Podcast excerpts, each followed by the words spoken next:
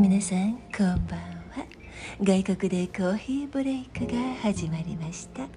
お届けするのはともこです。今夜はまったりトークリベンジ編です。先週はコロンビアのコーヒーもイースターのトロトロチョコレートエッグも準備してまったり感たっぷりでお届けする予定だったのに。コーヒーを入れるためにキッチンに立ったのが大間違いでした。危うく玉こそキッチンになるところでしたよ皆さん。あれね笑えて好きですよって言ってくださる方が多いんで私も嬉しいんですけれど一緒に聞いている方同士思わず目を合わせてしまったり大丈夫か？とツッコミが入ったりしているそうなんですよ。車を運転しながら聞いてくださっていてくわ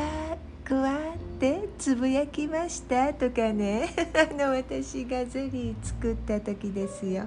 赤い実の名前が思い出せないところですね。あとミルクフォーマーという言葉を教えてくださった方もいらしたし。100円ショップでもう買えますよっていう情報まで聞いてしまったらもう日本に行きたくって行きたくってムズムズします。デモカスキッチンは特別にお話のテーマを決めないでリスナーさんとラフな感じで話せるのがいいかな。皆さんのことがもっと近くに感じられるのがいいなと思って始めたんですよね。そしたら最初の目的とちょっとだけ違う方向に行きかけているような気もするんですけれどうんテーマ付きでお話しする時よりもツッコミどころがあるのか。玉数キッチンは放送後のメッセージや DM が多くてお話も膨らんで私の方が 楽しませてもらっています。いつもありがとうございます。実はもう少し先にお話ししようと思っていたんですけれど日本もゴールデンウィークで皆さんゆっくりのんびりなさっていることでしょうからここで少しだけ、うん、私ね皆さんにこの外国でコーヒーブレイクや放送を聞いている時間を何かに例えるとするとどんな感じでしょうということを教えていただきたいんですよ。皆さんからお返事いただけるととっても光栄です。この間色の話で皆さんの周りにあるものを色に例えたりものとして見えない物事を色に例えたり。この放送や私の声は何色を思い浮かべますか？というようないくつかの質問からお話を発展させていただいたことがありましたよね。今回はこの放送が皆さんの日々の暮らしの中にどんなものを届けているか。皆さんがこの放送の森にやってくるのはどんな時で。心地よく聞けて聞いた後少しでも楽しい気分になることができるかななんて考える時があります。せっかく皆さんがいつも貴重な時間を使ってここまで来てくださっているので楽しかったなと思えるような放送の森時間に育てていきたいと思っているのであまり深く考えず軽くお答えいただけるとこれからのお話選びの参考になってとってもとっても嬉しいです。すでにお一人こんな感じというメッセージをいただいているんですよね。それはこのお話をする時に詳しくご紹介する予定ですが参考までに。外国でコーヒーブレイクは脳みそのネジを緩めて一人の人間に戻る時間。何か面白いこと？もの思想を探す場所です。ということでこちらは皆さんからの別のコメントなども合わせていつかお話ししたいと思っていますのでお忙しい中お手数ですが DM まで軽くメッセージいただけると嬉しいです。それでは今夜の外国でコーヒーブレイク。まったりトークの始まり始まり。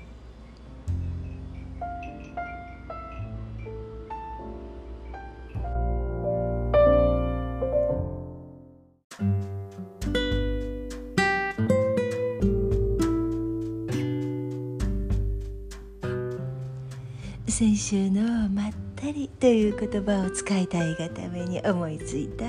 まったりトークが友和キッチン風に仕上がってしまったので。いけないいけないと今回はキッチン立ち入り禁止で。飲み物もすでに準備しておこうと思いましたよ。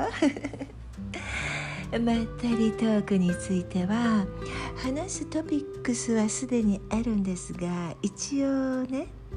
なんと私まったりってどんな感じかなって調べてみました。少しだけ。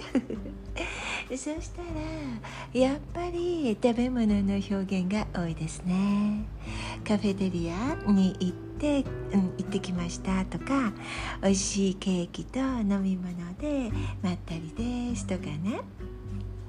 あとカレーを食べてアイスクリームも食べてみたいな。YouTube なんかもいくつか見ました。いいなまったりだなって。今度私もまったりカレー作ろうかなって思いましたよ。動画ではねレトルトカレーだったけれど。まったりや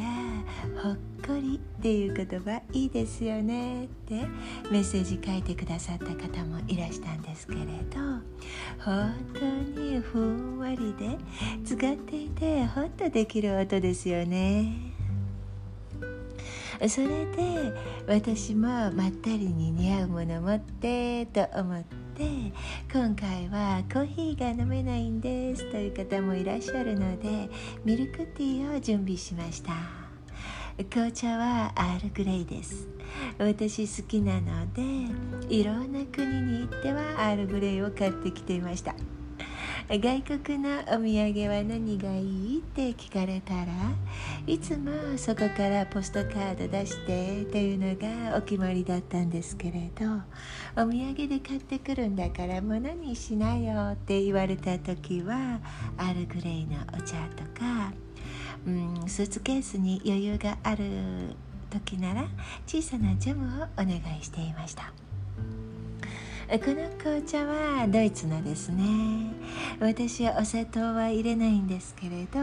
ドイツのお友達が熱い紅茶にお砂糖の塊を入れた時ひびが入って割れる時の音を楽しむのよって教えてくれたので今回はまったりトークに合わせて一かけら入れました。本当に小さな小さな音ですがカチンチリンって音が出ますよね。趣があって素敵でしょ？皆さんものんびり紅茶を入れた時はこのお話を思い出してお砂糖の音を楽しんでみてください。さてまったりトーク。私昔のお話をしようかなって思っています。この間インスタのストーリーズに皆さんが子供の頃好きだった行事は何でしたか？と聞いてみたところ七夕ですという他にいくつかお返事をいただいたんですがその中で日本のお祭りや縁日うん。クリスマスやお正月というのが特に多かったんですよ。皆さんはどうですか？あと合唱祭とかガンマンなど？懐かしい昔の遊びについて話してくださった方もいました。私もそうですね。お祭りやお正月には懐かしい思い出がたくさんあります。学生生活の中で私が特に好きなのは幼稚園から小学校。そして大学時代かな。幼稚園の頃はバザーがとってもとっても楽しみでした。園内でもあったし、うん、地域の子ども会のようなところでもありました。今はフリーマーケットみたいな何だろうバザーと飲みの市をミックスしたような感じなのかな。私は日本のは行ったことがないので雰囲気しかわからないけれどフリーマーケット行ってみたいなと思うこともありますよ。私ね雑貨とかくまぐましたものが好きな子供だったのでバザーに行くとそういうものが手に入って楽しみでした。紙のお金を先生がくださってそれでお買い物ができるんですよね。幼稚園の生徒だけのバザーはそんな感じでしたしうん地域の方が行けるバザーはいつも自分の母が何かしら家で作っていたものを買ったり母の姿をバザーで見つけてほっとして嬉しくなってまた何かを探して買うのが楽しかったです。そういうお世話をしている母をバザーが終わるまでずっと待っているんですけれど母のことが誇らしかったし買ったものを見せながら家に帰るのも懐かしい思い出です。今学校とか地区のお手伝いをなさっている方々は大変だと思うんですよ でもねうん子供にとって自分のお父さんとか お母さんとか行事の時にいてくれることって本当に嬉しいんですよ。ワクワクしますね。実は今でも母が作ったお人形を持っています。小さいのね。お店で可愛いものを買ってランドセルにつけるのもいいけれど自分の母が家でたくさんバザー用に作っているのを見て「ちょうだいちょうだい」って言うんですよね。そうしたらバザーに出すから自分で買ってねって母が言います。箱とか袋の中にたくさん作ってあって、うん、ママのが欲しいなって思っていましたよね。当日売り場に市場に行くんですよそうしたらね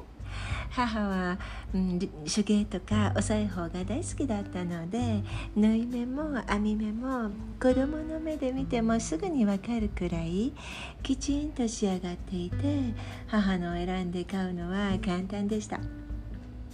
バザーで学校のお友達に会ったりするんですよね。階段なんかに座って自分たちが買ったものを見せ合いっこするんですけれど母が作ったものを買っている子がいたりすると仲良しグループな子じゃなくてももう嬉しくて嬉しくて親友になりたくなっちゃう。翌日カバンねランドセルなんかにそういうのがくっつけてあったりとかするとさらに 嬉しいんだ。バザーのものは手作り製品が多いですよね。子供の時ってそういうのがポカポカと温かい気持ちになるんですよ。家族でデパートなんかにお出かけして買ってもらうおもちゃとまた違ってあのバザー独特の素朴でファミリーな感じが本当に好きでした。ここでもね学校の行事でそういうコーナーがあったり、うん、教会がバザーをしているのを通りかかってみたりすると懐かしくってふらっと寄っていってしまう。もうね、うんとここでは学校とか教会が開けて一般の方に開けてみんなで楽しめるフェスティバルのようなのが結構あるんですよ。おばあちゃんみたいなね優しそうな人がバザーでニコニコ座っていて買わなくてもいいよ好きなだけ見ていってねなんて声をかけたりしてくれるとうんなんだかね おばあちゃんがゆったり家で縫ったり編んだりしたものなんだなって1枚だけ買っていたりする時もありますそういう人の温かみを感じさせてくれる暮らしとか生活が今とっても大切なような気がします。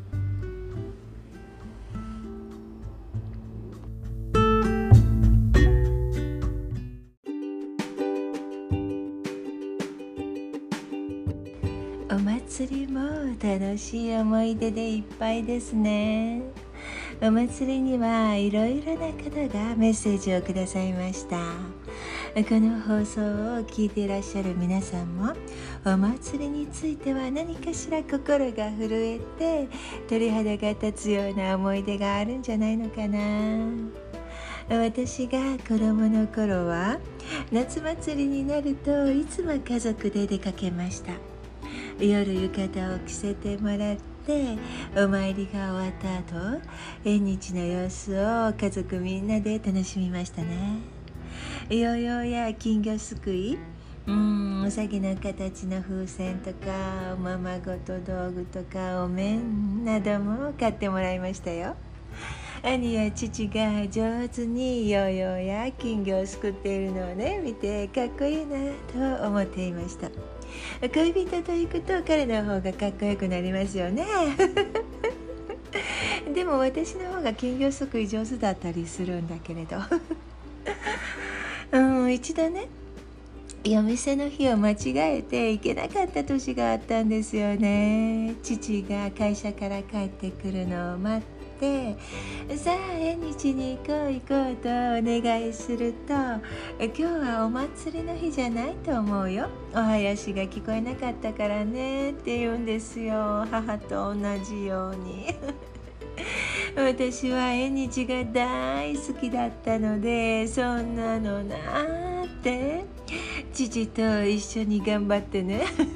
交渉して外に出るんですよ。確かに近くまで来てもいつもは風に乗って聞こえてくる太鼓や、うん、筆筆じゃない笛の音が聞こえないんですよ。父は私の実際に自分の目で見ないと気が済まない性格を知っていたので帰りにしょんぼりの私を富士屋に連れて行ってくれて富士屋ですよ皆さんケーキとクッキーを買ってくれました。いつもはねお店の前にあるペコちゃんの大きなお人形の頭を撫でるのにそれもできないくらいがっかりでした。これも忘れられない思い出です。皆さん縁日では何が好きですか？またあのペコちゃんの頭をなでなでしたことがありますか？今でもあるのかなペコちゃん人形。鳴り物やお祭りのおみこしも大好きでした。お祭りの音は何だろう特別な力があってそれを聞いているともうね心臓がドキドキしていても立ってもいられないくらいになりませんか？乗り物はもちろんですがおみこし私は担いだり引いたりした体験談を教えてくださった方も結構いましたよ私も同じです子供の時に地区のお祭りがとっても盛んでそれぞれの町が自分たちのおみこしをきれいに飾って大人や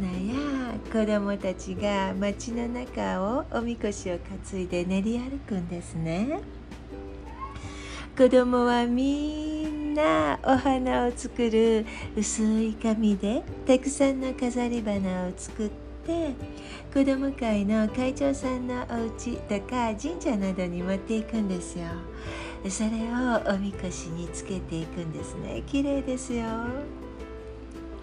大人になって気づいたんですけれど私が住んでいた町は子ども会や地域の活動がとっても活発で生活に密着していましたね。私たちのおみこしはとっても立派でたくさんあったのでね別の町に貸してあげるくらいだったんですよ。子供ながら自分たちのおみこしを貸してあげるっていうのが 誇らしかったです。種類もたくさんあってうん子供みこしや大人のも男性用や女性用のがいくつもあったし小学生が数人中に乗ってね高いところに。お囃子を奏でられる子供たちがたくさんで引っ張る大きな綱がついていた年もありました兄がねそれに乗っていたことがあったのでかっこいいな私も乗りたいなと思いましたが私は引っ張る方だけ。小さいうちはねあのおみこしも担げないので引っ張るのを手伝うんですね。どのおみこしを担げるかというのが毎年みんなのワクワクでね兄や父が大きくて派手なおみこしを担ぐのがまたねちびの私のお楽しみでした。皆さんはおみこしを担いだことがありますか？楽しいですよね。あれね肩にタオルのようなものを置いて担がないと上下にわっしょいわっしょいって振るのでうん、それでも結構真っ赤になりましたよ。痛かったけど。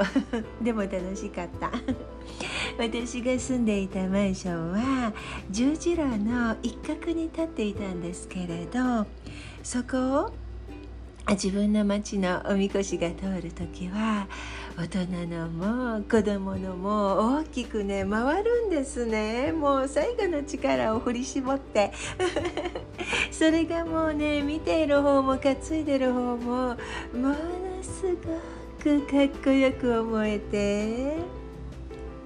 周りのね家やマンション中の人がね窓からみんな見てるんですけれどうわーって言って手を叩いて応援すると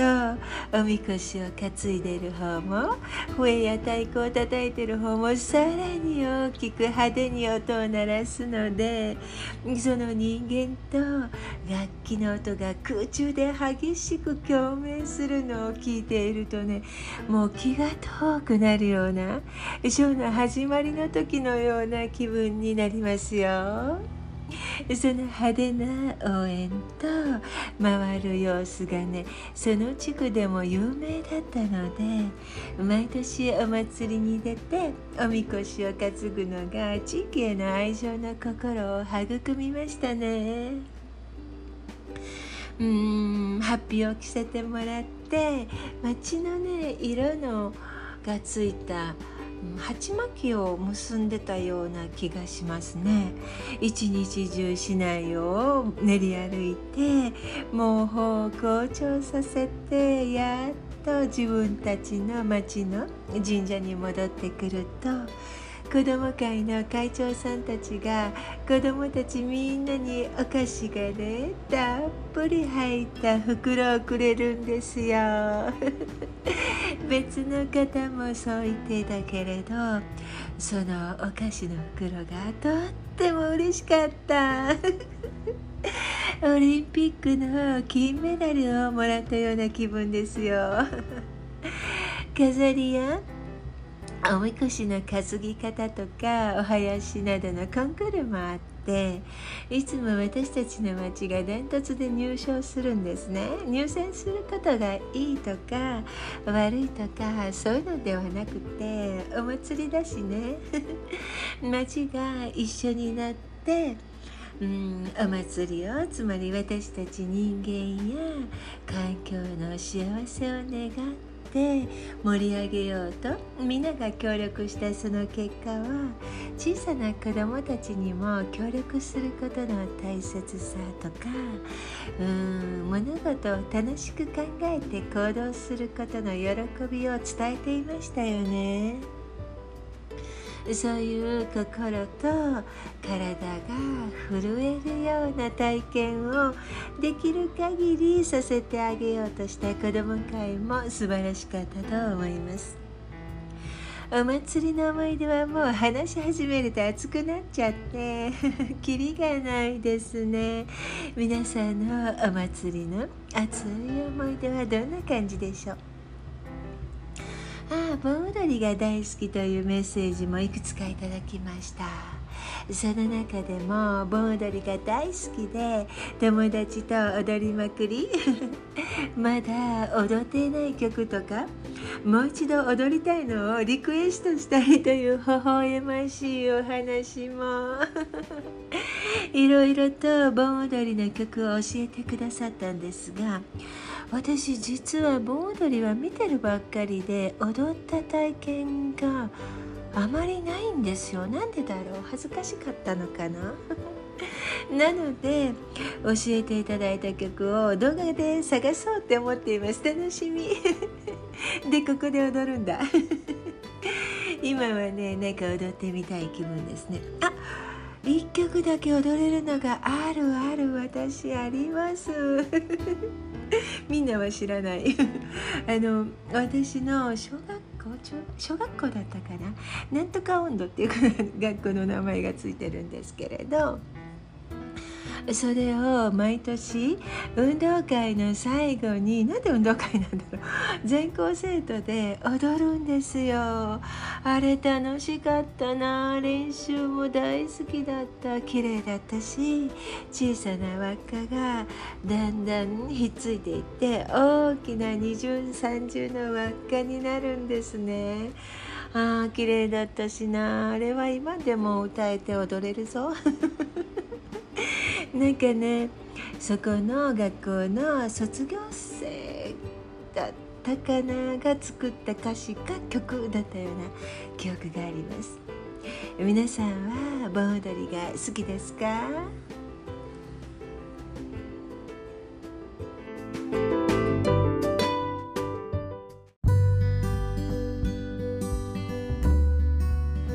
さて子供時代のお話の後は私がここでまったりするための究極の場所のことを少し。ここは私の隠れ家的な場所で誰も知らない秘密の場所でね。今はコロナのこともあって簡単に行けなくなったんですけれど一時期は毎年行ったり年に2回行ったこともあります。オーナーやその息子さん夫婦と仲良くなったのでそこに行くととってものんびりできるんですよ。たった3日ほどでまたこちらに戻って仕事を始めるんですけれど仕事がきつくてフラフラになった頃ああ緑が必要だなって思って自然と彼に彼らに会うのが目的で泊まりに行くんですがほんの数日いるだけでも心も体もリフレッシュして帰ってきます。やっぱりね自然と人間の温かさに触れるのは大切だなって思いますよ。山に囲まれた最高に空気の澄んだところにねコテージがほんのわずかだけ立っているんです。ここはまさに田舎で場所も人ものどかで時計なんていらないんです。朝は鳥の声で昼は美味しい食事の香りで夕焼けが終わったら虫が鳴き始めるのでお腹が空いたなって思ったらディナーに行きます。寒い日は暖炉もお部屋の中で炊けるんですけれどでもね自分のコテージに戻るのはずっとずっと後でお食事が終わるとねコーヒーを片手にオーナーとかオーナーの息子さん夫婦たちはね自分で作ったね、えー、お酒のようなものを持ってで木の椅子や至る所につってあるハンモックに転がってオーナーたちとそれはもう本当にのんびりとのんびりとおしゃべりするんですよ。いろいろなものが手作りでね椅子も机も重い木でできていて形も不揃いだったりします夜はカエルの声が池から聞こえるんですけれど大きいのと小さいのと2つの池があってそこに住んでいる魚が時々跳ねる音も聞こえます。何時になったのかはわからないままコテージに戻ってふんわりのお布団にくるまって眠ります。馬をはじめ牧場には動物たちがのんびりと草をはんでいるし敷地の中にある果樹園や至る所に植えられた果物の木をあちこち散歩しながら手で取ったりもいだりして食べられますよ。朝食の前に散歩したらもう手は果物の香りと汁でベタベタですよ。桑の実もある。日中は魚釣りをしてみたりオーナーの奥さんが植物が大好きなので彼女が育てている木や花の赤ちゃん用のスペースを見せてもらったりたまにブランコに乗ってみたり草の上やハンモックに寝っ転がっていると蝶や鳥たちが目の前を飛んでいるのが見えます。そうしていると美味しそうなお昼の香りがしてくるんですよ。ここは少しだけ部下の森に似てるかもしれませんね。いつかまた機会があればこの私だけの隠れ家のことをお話ししましょうね。何にもないただ自然の中にいるだけですがまったりという言葉にぴったりの場所なんですよ。